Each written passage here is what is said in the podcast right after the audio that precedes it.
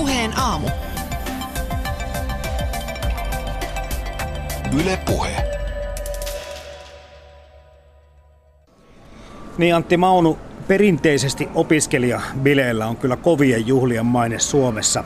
Mm. Ja, ja tuossa äsken puhuttiinkin jo se, että, että siinä on tärkeä tämmöinen ikään liittyvä siirtymäriitti kohti aikuisuutta. Mutta löytyykö siihen jotain muitakin syitä? Tulee tietysti mieleen tämmöinen uusi, uusiin yhteisöihin liittyminen kyllä, tai, kyllä. tai kuuluminen, tämmöistä asiat, mutta mikä siinä oikeasti on, että se opiskelijabileet ja ne haalarit tekee sitten menon aika hurjaksi? Kyllä mä näen, että tämmöiset niin kuin elämän vaiheeseen liittyvät syyt on tärkeimpiä. Et jotkut psykologit puhuu tällaisesta niin sanotusta muotoutuvan aikuisuuden kehitysvaiheesta. Tai se on amerikkalainen termi on emerging adulthood, mitä on vähän vaikea kääntää suomeksi, mutta se muotoutuva aikuisuus nyt on, taitaa olla vakiintunut. Et kun yleensä tiedetään, kaikki tietää, mitä murrosiassa tapahtuu, siinä otetaan etäisyyttä lapsuuden kasvuympäristöihin ja yhteisöihin, niihin suhteisiin, mihin on synnytty. Mutta se ei ihan vielä riitä aikuisuuteen, vaan täytyy ikään kuin rakentaa uusi, uudestaan identiteetti uudelta pohjalta, jotta saa ne aikuisen valmiudet, aikuisen roolit, niissä tarvittavat taidot. Ja nehän on nimenomaan, mä ajattelen, että ne on hyvin pitkälle niin kuin jäsenyyksiä erilaisissa ryhmissä, yhteisöissä ja valmiuksia toimia erilaisissa porukoissa, eri tilanteissa. Ja opiskelijat on kaikki vähän samanlaisissa vaiheissa. Ja opiskelijat on yleensä myös keskenään hyvin tasaveroisia.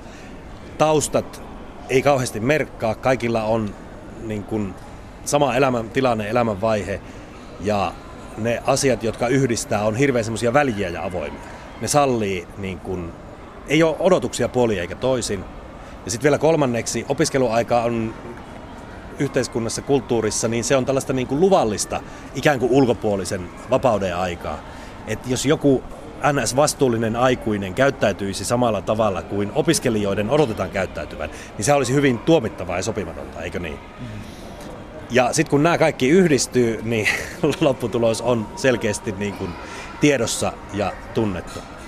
Niin toi on miele- Kyllä halareilla on, halareilla on ihan mielenkiintoinen rooli tai itse asiassa vielä voin jatkaa siitä, että mikä se niin kuin kehityspsykologinen funktio on, että jos sä haluat leikata sen joo, tähän kohti joo. vielä erikseen, että se, että kun omaksutaan niitä uusia aikuisten rooleja, niin se on itse asiassa hyvin pitkälle vuorovaikutuksen, tietynlaisten vuorovaikutustapojen, vuorovaikutustyylien omaksumista. Ja biletysjuhliminen on hirveän tehokas, hyvä, jopa hauska keino siihen, koska sen puitteissa voidaan vähän niin kuin vapaasti, leikillä tai läpällä, kokeilla erilaisia asioita, harjoitella ja omaksua niitä yhdessä toisten kanssa, saada palautetta, niin kuin jatkuvaa vertaistukea ja palautetta näiden asioiden tekemiseen ja omaksumiseen. Ja sitten kun se tehdään yhdessä tällaisella niin kuin bileissä, juhlien, arjesta erotetuissa tilanteissa, niin myös ne niin kuin seuraukset on aika paljon kevyemmät. Mä ajattelen, että haalari on itse asiassa äh, osa sitä säätelyä vastaavasti. Kuitenkin suomalaiset bilettäjät hyvin ymmärtää, missä kohti juhla loppuu ja arki taas alkaa.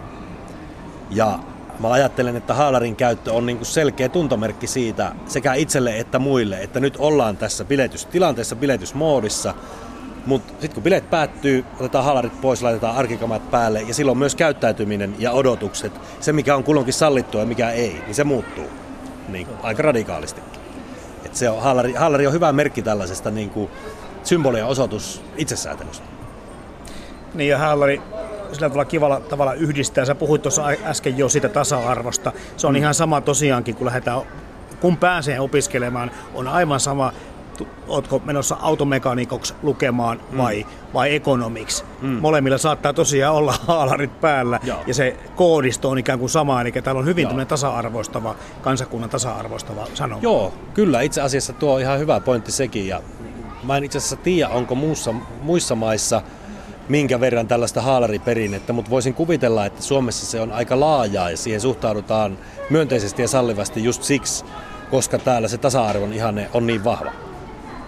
No, silloin kun siellä ravintolassa päivystyt ja teit tutkimusta siellä nurkkapöydässä yksin mm. tarkkailit juhlioita, mm. niin törmäsitkö siellä tämmöisiin opiskelijaporukoihin?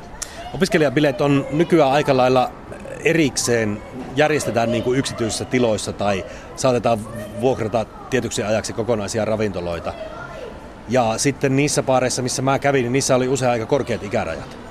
Et 24kin, mikä perimätiedon mukaan tosin koskee vain miehiä, mutta, mutta et siellä hirveästi ei ollut opiskelumeininkiä tullut vastaan. Et opiskelijoilla on isot opiskeli, opiskelijabileet sitten vielä vähän erikseen. No tota, niin, mä, nyt mä käsitelläkin tuon Haltaria, mä pomppaan seuraavaa. Niin sit samaan aikaan tässä kuitenkin tässä yhteiskunnassa, kun ollaan alkoholilainsäädäntöä nyt uudistamassa, niin myöskin tutkijat ovat esittäneet tällaisia melko radikaalejakin tilastoja siitä, kuinka mm nuorisolla tahtoo tuo homma ollakin niin kuin menossa siihen suuntaan, että oho, mm. ei jos uskottukaan. Kaikenlaiset näpistykset, koulupinnaamiset, tupakointi, romahtaneet, no. alkoholin käyttökin selvässä laskussa. Jäin miettimään, että mitenhän tulevaisuudessa, mm. näkyykö tämä jo millään tasolla sun tutkimuksissa? Viimeisimmät tutkimukset, mitä mä aiheesta tiedän tehdyn, kertoo siitä, että pari kolmekymppiset kuitenkin juo ihan samalla tavalla kuin ennen. Eli siis juomisen biletyksen aloitusikä on myöhästynyt.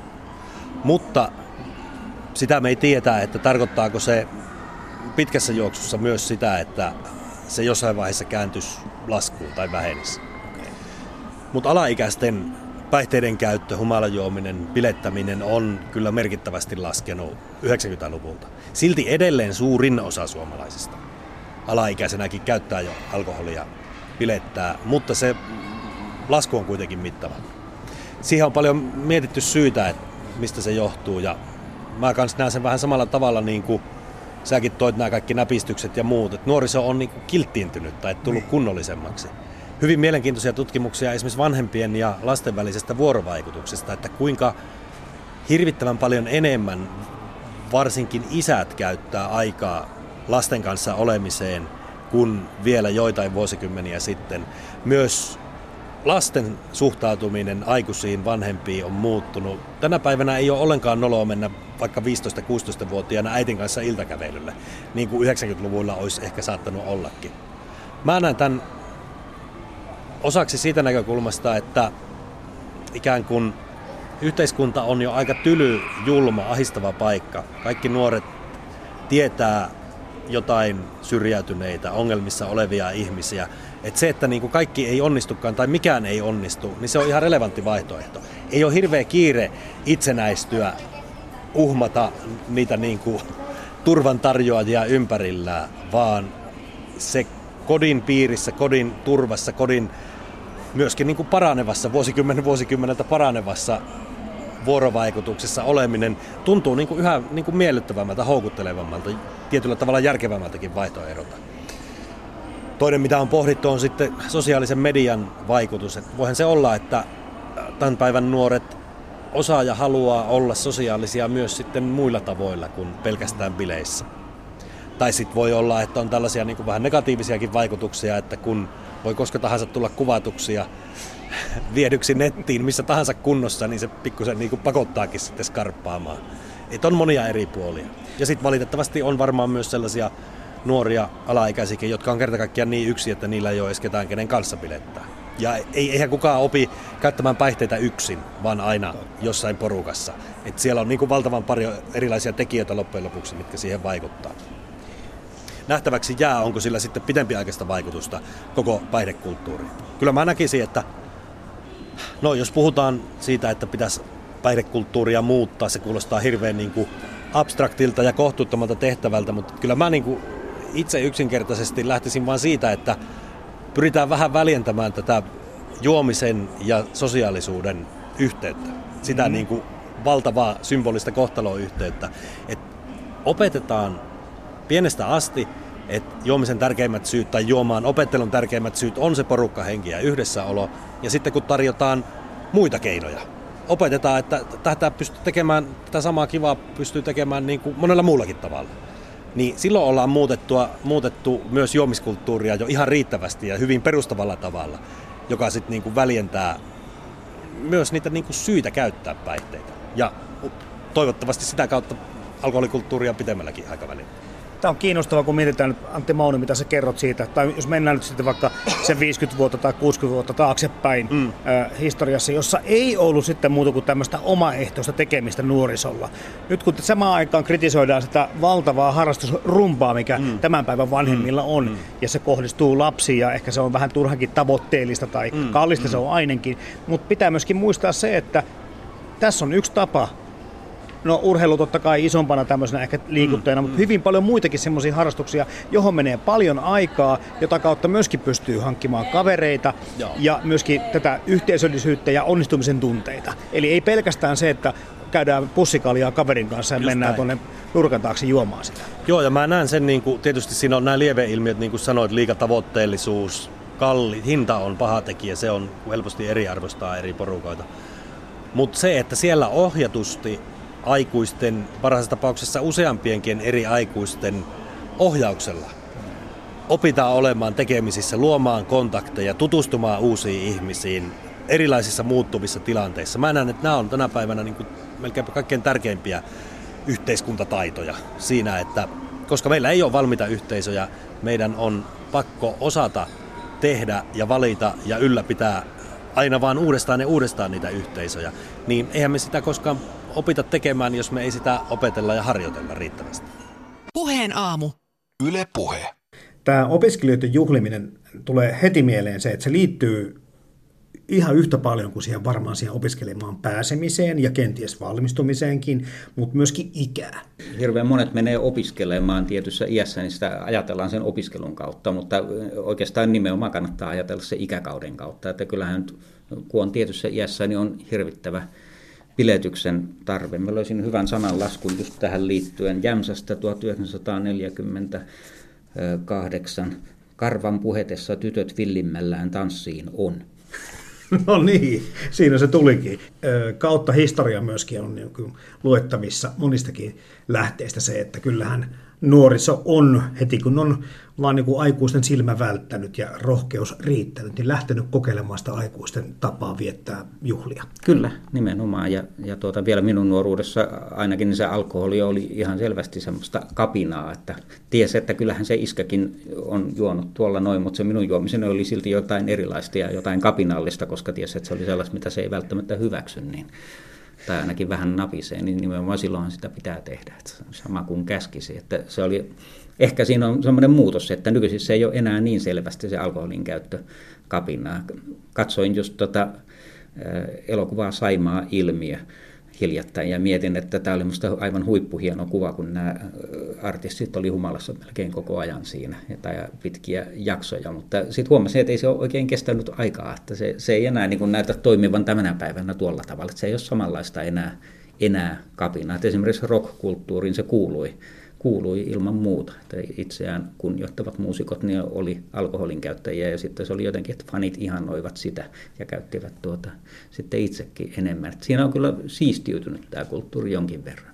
Onko tämä ylioppilaslakki, ylioppilasjuhla tai lukioon pääseminen, niin onko nämä ollut sellaisia asioita, missä se on niin tullut laajemmalti Suomessa yhteiskunnallisesti käyttöön ja hyväksytymmäksi tämä juhliminen alkoholin kanssa? Joo, varmaankin se, että kun on tultu yliopistokaupunkeihin, niin kyllä nämä yliopistopiirit on ollut aika merkittävät siinä ihan selvästi, että on, on tullut niin tämmöinen suorastaan institutionalisoitunut juhlinta, ja siinähän on tietysti, että professorit, yliopistoväki muistelivat Kaiholla samalla niitä omia juhlimisiansa ja seurasivat, miten heidän nykyiset opiskelijansa sitä perinnettä vievät eteenpäin. Että se, on ollut tämmöistä, että siinä on ihan suorastaan institutionalisoitunut juhlimisen muoto, hien, hienoinen vierasperäisine juhlien nimineen ja kaikki ne varusteineen, mitkä on tietysti ollut tämmöistä kansainvälistä lainaa Ruotsista viime kädessä.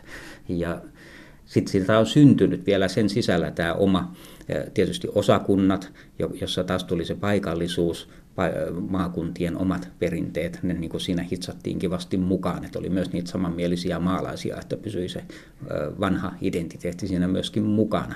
Syntyi semmoinen hybridi.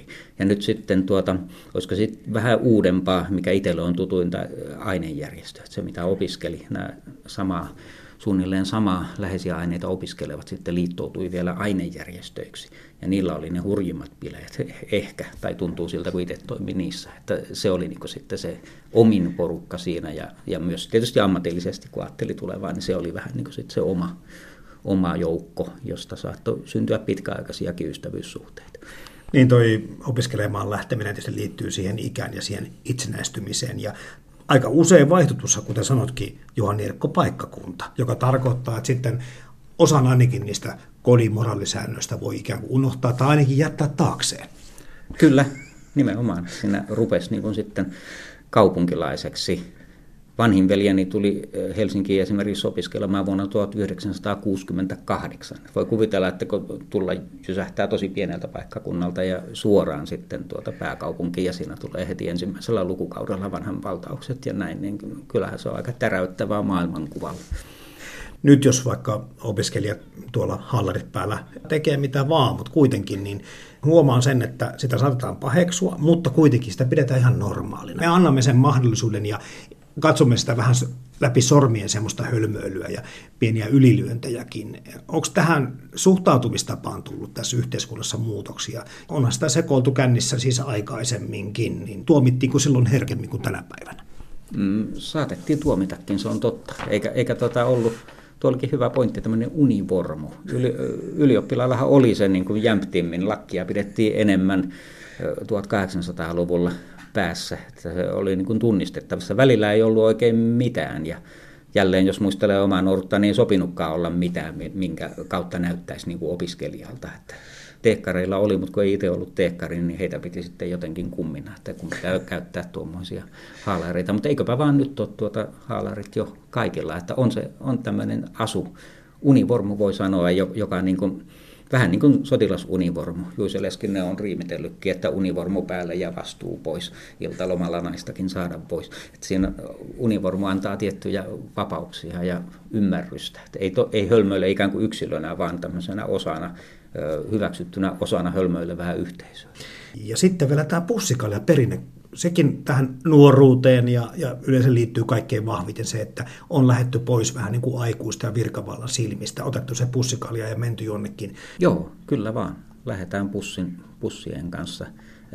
Töölöläiset kaverini, joiden vanhemmat oli eronneet, kun pojat oli hyvin tuota, nuoria, hädintuskin täysi-ikäisiä, niin kertoi just tätä ilmiötä, että alkojat oli sellaisia, että ovikello soi ja siellä oli sitten joku heidän tuttunsa tai puoli tuttunsa muovikassi kädessä ja sanoi, että me tultiin teille katsomaan telkkariin. Että se oli tämmöinen tietysti ilmiö, mitä selvintä pussi, pussikaljottelu. Eikä tarvitse kyllä pussiakaan, että useinhan kuljetaan tuota tämä kaljatölkki kädessä.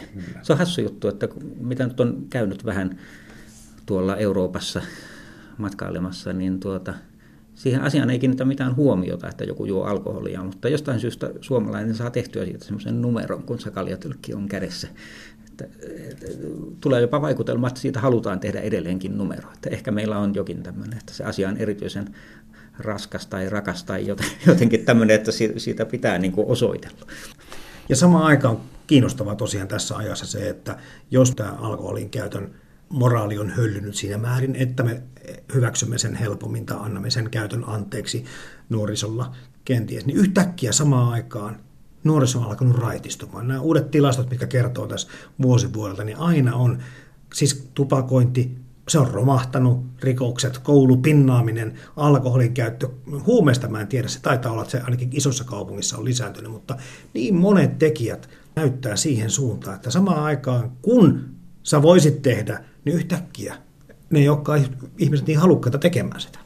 Sepä se, että sitten kun se hedelmä ei ole kielletty, se ei niin maistukaan. Että siinä, siinä se pulma onkin, että kulttuuri vaatii, niin kuin, jos on valtakulttuuri, niin pitää olla vastakulttuuria.